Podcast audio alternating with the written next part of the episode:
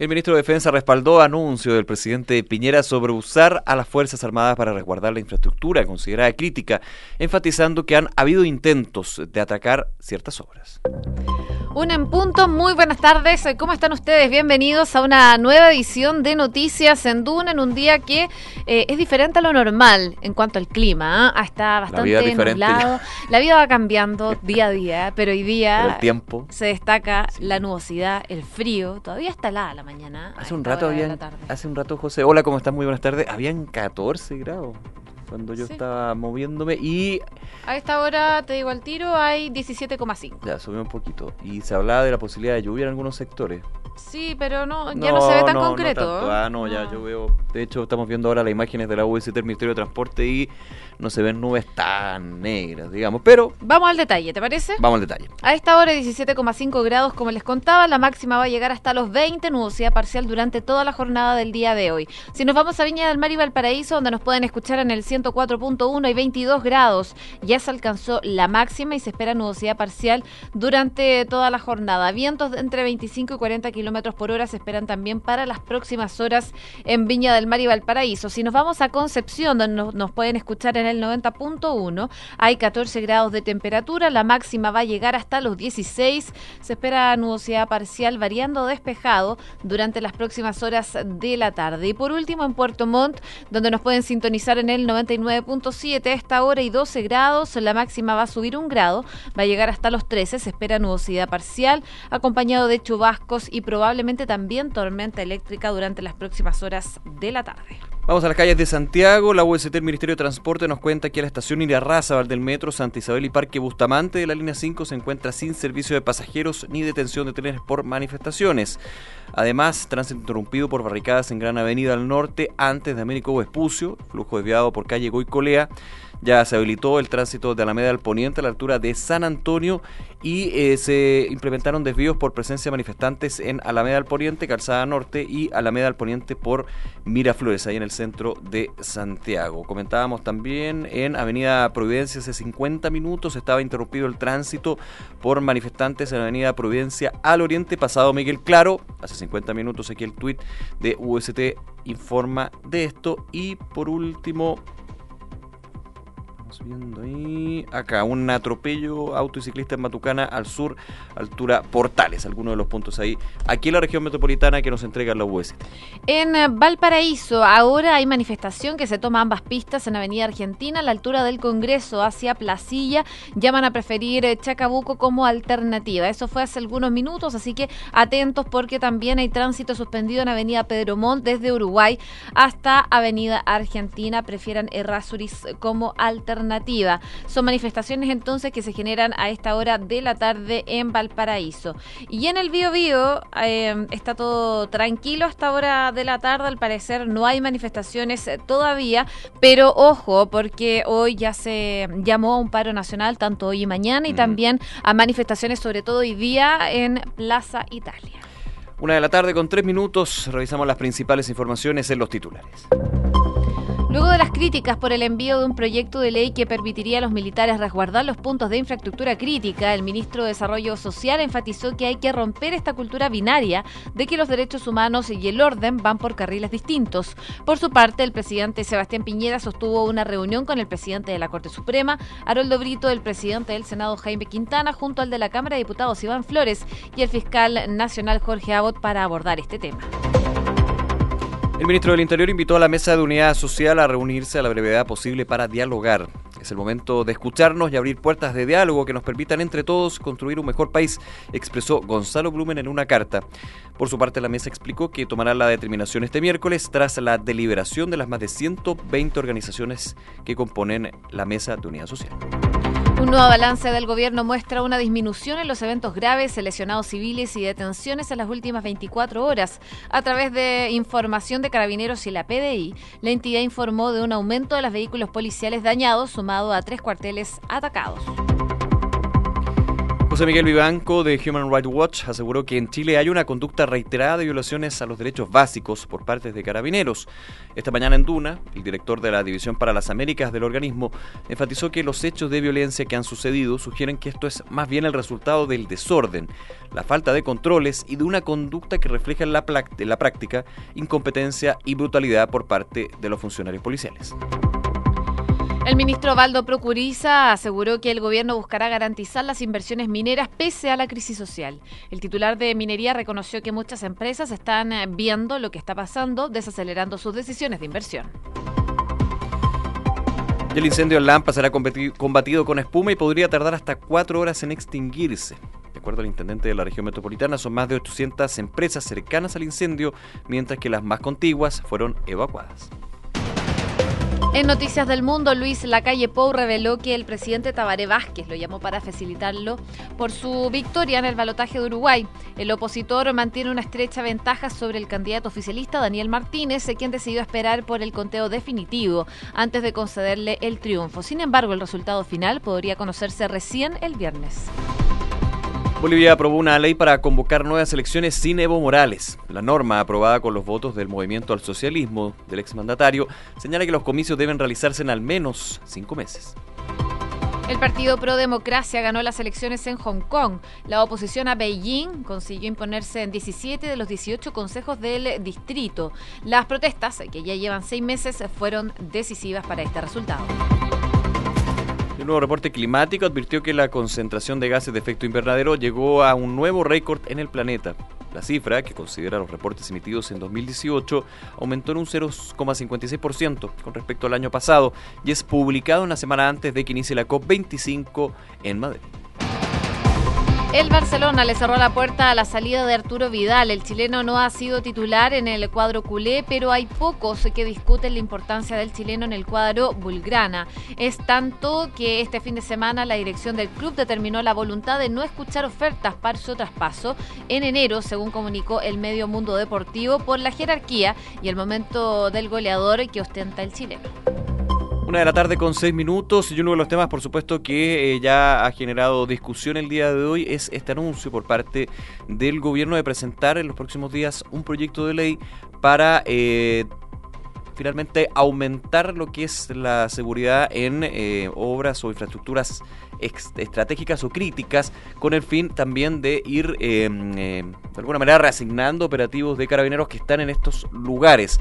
Eh, hay por supuesto distintas miradas, recordando que este anuncio, principalmente el presidente Piñera, eh, apunta a que las Fuerzas Armadas pueden resguardar esta infraestructura considerada crítica sin la, y aquí está la gracia, sin la necesidad de decretar estado de excepción constitucional, estado de emergencia, entre otros. El día de hoy hubo detalles por parte del ministro de Defensa, Alberto Espina, quien defendió evidentemente este, esta iniciativa que se está conversando. Tú lo decías, José, ya el presidente Piñera sostuvo en los últimos minutos una reunión con los presidentes de la Cámara Baja, el Senado, la Fiscalía Nacional y también la Corte Suprema, donde nos imaginamos que entre los distintos puntos que se conversarán es uno de los que está en eh, carpeta, esta idea de em, liberar a carabineros están cuidando los servicios básicos como infraestructura básica, que es agua potable, la luz, los servicios de gas. Hay eh, miradas contrapuestas desde el oficialismo quienes apoyan esta idea para de alguna manera ir poder, para ir redistribuyendo lo que es carabineros en sectores donde son necesarios en esta contingencia de crisis social, pero hay críticas desde la oposición a la posibilidad justamente de eh, destinar operativos del de, eh, ejército, por ejemplo, o de las Fuerzas Armadas a distintos lugares. Así es, hoy día el ministro Espina daba declaraciones a la prensa durante la tarde, se le consultaba de varios temas, principalmente de cuáles son esas infraestructuras críticas que van a ser eh, las que van a tener que resguardar desde las Fuerzas Armadas. Según lo que decía el ministro Espina el día de hoy, es que eso va a tener que ser parte del debate de la ley eh, y se va a señalar entonces cuál va a ser el concepto, pero según lo que pudo adelantar el ministro de Defensa, es que la infraestructura clave esencial social son principalmente los hospitales y aeropuertos, además de las instalaciones que permiten el suministro de gas, electricidad, agua potable y telecomunicaciones. Consultado también por la, la opción de que militares salgan de sus cuarteles a proteger las comisarías de carabineros, Espina se mostró a favor y justificó aquello en que está impidiendo trabajar a carabineros. En paralelo también indicó que como gobierno creen que no es necesario realizar una reforma constitucional para que se apruebe este proyecto que va a permitir a miembros de las Armadas resguardar la infraestructura crítica. Esto lo detalló entonces el ministro de Defensa. Escuchemos lo que dijo. Lo importante es que esto se va a debatir en el Congreso. Entonces, palos porque boga y palos porque no boga. Cuando el presidente decretó estado de emergencia, la oposición señaló, un alto porcentaje de ello, que era imposible avanzar en un acuerdo social o en un pacto eh, político si había estado de emergencia. El gobierno en esta oportunidad optó por un camino que existe en muchos países, que es establecer la facultad del presidente de la República, bajo determinadas circunstancias, de poder resolver que las Fuerzas Armadas puedan hacer resguardo de la infraestructura crítica. Sobre si requiere una reforma constitucional, nosotros creemos que no. Hay las declaraciones del ministro de Defensa apuntando a eso, que finalmente es el objetivo de esta iniciativa que están conversando con legisladores y también con los distintos poderes del Estado. Me imagino esta reunión eh, que está que sostuvo ya el presidente Piñera. En los próximos minutos podrían haber declaraciones del mandatario al respecto y es principalmente ir redistribuyendo el trabajo de carabineros. Obviamente han habido lugares, por ejemplo, en los comercios, no solamente de Santiago, ah, sino mm. alrededor del país, donde muchas veces dice, ¿dónde está carabineros? Bueno, carabineros hay varios funcionarios que están destinados a quedarse como punto fijo en estructuras de servicio básico, agua potable, electricidad, entre otras, y las que vayan también determinando eh, a juicio de la peligrosidad que existe actualmente para ellos. Así que por ese punto, claro, es sacar a carabineros a lo que son las rondas, servicios de fuerzas especiales y también el resto, y militares ahí. Pero obviamente es un tema que se está discutiendo y mm, de alguna manera saca miradas totalmente contrapuestas, un lado u otro. Sí, yo ojo que también desde Carabineros ya están tomando medidas por parte del gobierno. Recordemos que se va a adelantar la salida de un grupo grande de funcionarios de la institución que se puedan graduar en el fondo y también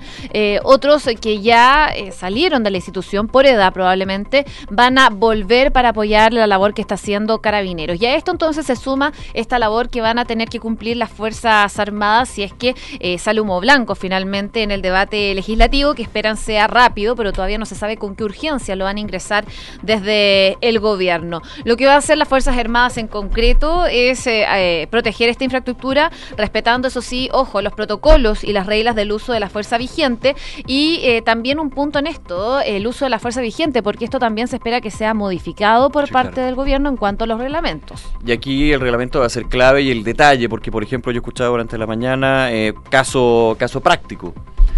¿Qué pasa, por ejemplo, si efectivamente eh, se aprueba la ley, se destinan eh, gente del ejército a resguardar el metro? Lo dijo el, ministro durante el día, se destinarían a los talleres, porque obviamente ahí había un peligro de vulnerar nuevamente lo que son los vagones, los trenes y también las líneas del tren subterráneo. Pero muchos se preguntaban qué pasa si efectivamente eso se amplía y ahora se destinará a personal del ejército a las estaciones del metro cuando desgraciadamente se está viendo que nuevamente se está llevando esta evasión masiva en algunos sectores. El, eh, miembro ahí del ejército, ¿qué hace? Tiene que resguardar la seguridad por si hay un, atentado, una cosa más grande, o también tiene que ir viendo la situación cuando hay una protesta o una evasión masiva. Ese detalle es relevante, evidentemente, para tener consideración en lo que podría ser este proyecto de ley que está siendo conversado. Hay miradas distintas, pero de todas maneras está el anuncio que entregó eh, el presidente de la República el día sábado cuando participaba en una actividad de carabineros. Oye, también declaraciones del ministro de Desarrollo Social, de todo esto también después de las críticas que se ha generado por esta decisión que toma el gobierno. Y lo que decía Sebastián Sichel durante esta jornada es que él está de acuerdo que eh, se saquen a los militares para resguardar los puntos de infraestructura crítica. Dice que hay que romper esa cultura binaria que tenemos en Chile en que en realidad parece ser que derechos humanos y orden van por carriles distintos. Y en ese sentido Sichel sostuvo que la violencia es violencia y que hay que detenerla, hay que tomar todas las medidas del Estado de Derecho y que cualquier medida que permita proteger infraestructura crítica, bienvenida sea sea con pleno resguardo de los derechos humanos. Asegura entonces y enfatiza en que el orden público y los derechos humanos van por carriles distintos. Una de la tarde con 14 minutos. Noticias en Duna con Josefina Stavrakopoulos y Nicolás Vial. Bueno, eh, ampliamos un poquito lo que estábamos comentando. Eh, durante la mañana se supo que al mediodía estaba agendada la reunión entre el presidente Sebastián Piñera con el presidente de la Corte Suprema, Haroldo Brito, también el presidente del Senado, Jaime Quintana, de la Cámara Baja, el diputado Iván Flores y el fiscal nacional Jorge Abbott. Un encuentro que fue adelantado ayer por el presidente, luego de anunciar que iba a enviar al, enviar al Congreso este proyecto que estábamos comentando con respecto a poder sacar efectivos de las Fuerzas Armadas a resguardar infraestructura crítica sin decretar estado de excepción. Una cita que, eh, según la información que me llega desde la moneda, ya habría terminado. En algunos minutos podrían haber declaraciones del presidente Piñera, donde estaría este punto que estábamos conversando, José, pero también otros. No es la primera vez que se reúne el mandatario con los líderes de eh, los distintos poderes del Estado, ya sea en forma individual o en su minuto cuando se eh, llamó al COSENA al Consejo de Seguridad Nacional y hay varios temas evidentemente que van por la agenda de la agenda de social, eh, los acuerdos de paz, justicia y nueva constitución, y se va sumando también este que es eh, eh, principalmente enfocado a lo que es el orden público.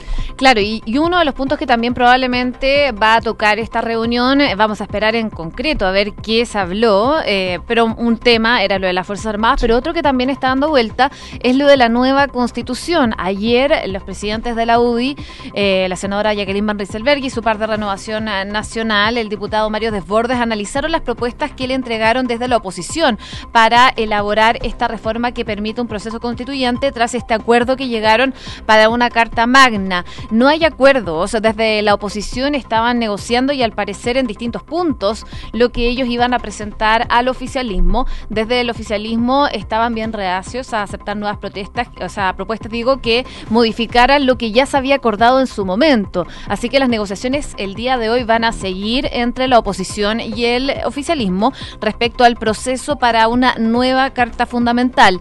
Tanto los dirigentes de la UDI como de RN eh, cuestionaron en primer lugar que desde la centroizquierda se hayan elaborado tres documentos distintos, que uno vino de la ADC, otro de Convergencia Progresista que agrupa al Partido Socialista, al Partido Radical y al PPD, y otro también que vino desde el Frente Amplio. Dicen desde el oficialismo que esto demuestra que no hay coordinación al interior de la oposición en cuanto a las peticiones que están haciendo para incluir a este acuerdo que ya se llegó para llegar a una nueva carta fundamental. Así que hoy día también va a ser un día clave para lo que va a ser las negociaciones entre el oficialismo y también la oposición en cuanto a los puntos de encuentro que van a tener respecto a esta nueva constitución. Un acuerdo que tiene desacuerdos, podríamos decir, y que hay que ir eh, despejando para de todas maneras seguir avanzando. Y me quedo con otro último punto legislativo, ¿eh? probablemente tal.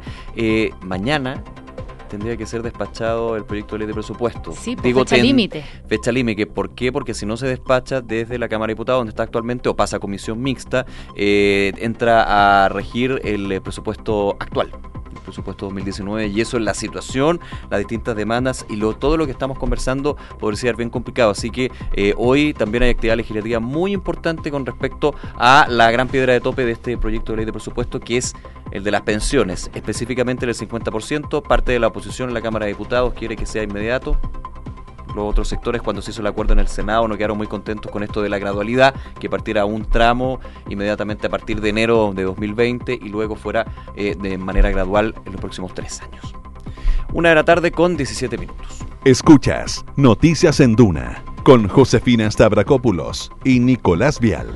Bueno, y lo adelantábamos esta mañana en Hablemos en Off, para ser específicos, estuvieron hablando con José Miguel Vivanco, el eh, director de la División para las Américas de Human Rights Watch, quien eh, indicó que ya están en una etapa de cierre. Eh. Recordemos que ellos están en Chile hace algunos días evaluando lo que es la situación en cuanto a los derechos humanos y ya para mañana se espera que hagan público este informe de su paso por Chile y su investigación sobre si existió o no violaciones a los derechos humanos. Esto, como sabemos, dentro de este contexto de estallido social que se ha vivido en el país desde el pasado 18 de octubre.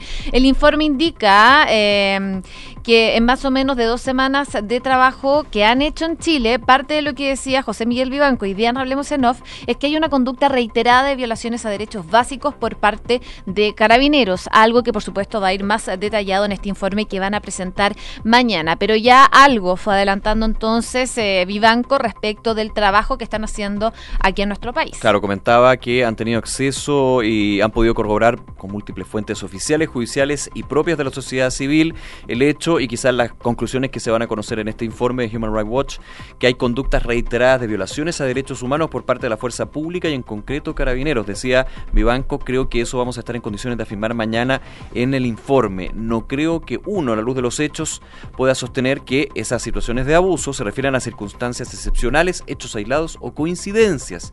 La impresión de eh, Vivanco es que cuenta con suficientes antecedentes para afirmar lo contrario en cuanto a que la regla ha sido abuso de todo orden. Entonces, estaría confirmando ya algo que bastante confirmado. Han habido abusos y por sobre todo violaciones a los derechos humanos con distintas cifras que se han conocido desde la justicia chilena y los organismos, pero haría una diferencia, eso es lo yo me estoy adelantando, hay que conocer mañana el informe, a lo que fue el informe presentado por Amnistía Internacional.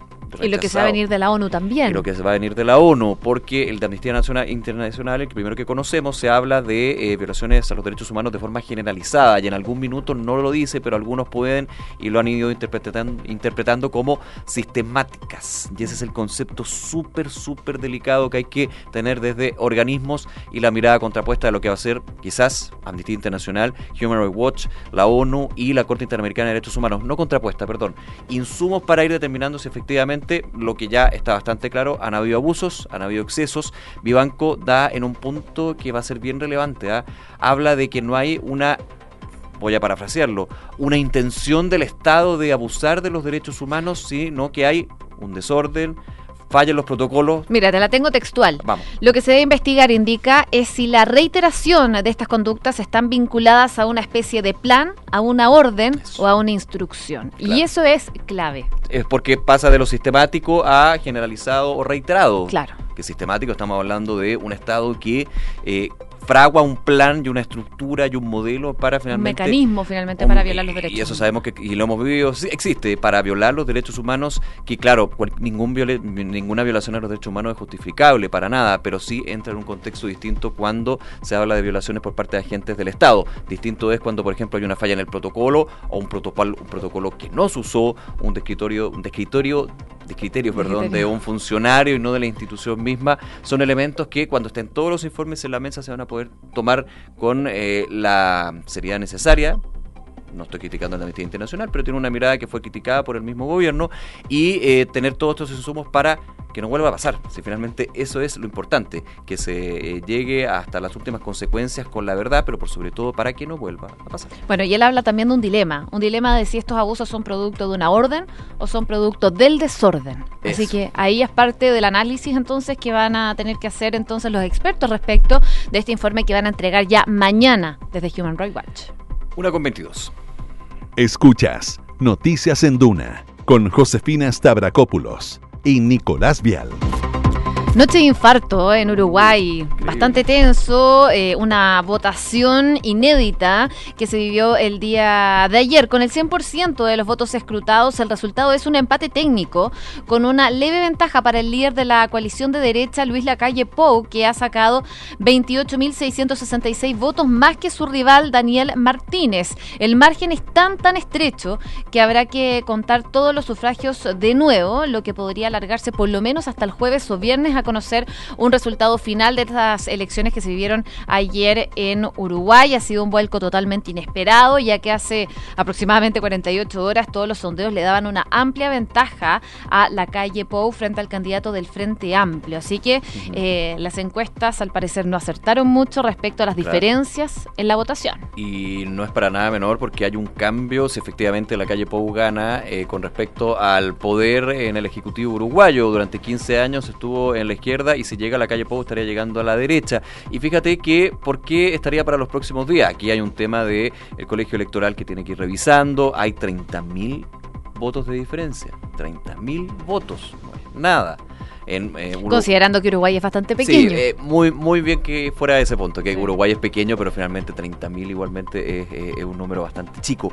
Eh, tras el descanso que va a tener la, la, corte, la Corte Electoral el día lunes, el día de hoy, los funcionarios van a iniciar el martes un escrutinio secundario de las papeletas en cada uno de los 19 departamentos en que se divide Uruguay. Esta diferencia, como decíamos, de 30.000 votos, por lo que será determinante el recuento de los llamados votos observados, es decir, los que se producen cuando los electores subragan en circuitos que no le corresponden o no figuran en el padrón, que son alrededor de 35.000 papeletas, dice ya el conteo. Así que son 30.000 y los votos observados del subconjunto, digamos ahí, lo que podría marcar la llegada de la calle Pou o Martínez, en este caso, a la presidencia de Uruguay. En todo caso, Luis Lacalle, eh, quien, como les contábamos, encabeza el conteo de las elecciones en Uruguay, ya reveló que el presidente Tabaré Vázquez lo llamó para felicitarlo, pese a que su rival eh, en estas elecciones, a Daniel Martínez no ha reconocido este triunfo posible. De hecho, te cuento, lo que me pasó a mí, yo estaba en la tarde y de repente me empiezo a, día domingo como que trato de no meterme mucho en info, pero esto de formación profesional, empiezo a buscar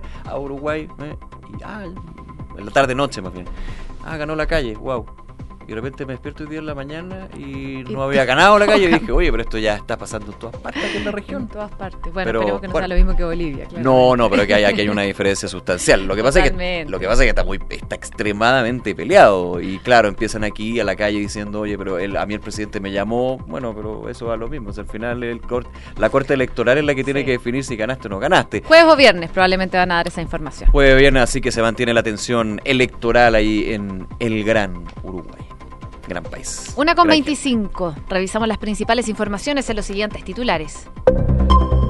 Luego de las críticas por el eventual envío de un proyecto de ley que permitiría a los militares resguardar los puntos de infraestructura crítica, el ministro de Desarrollo Social enfatizó que hay que romper esa cultura binaria de que los derechos humanos y orden van por carriles distintos.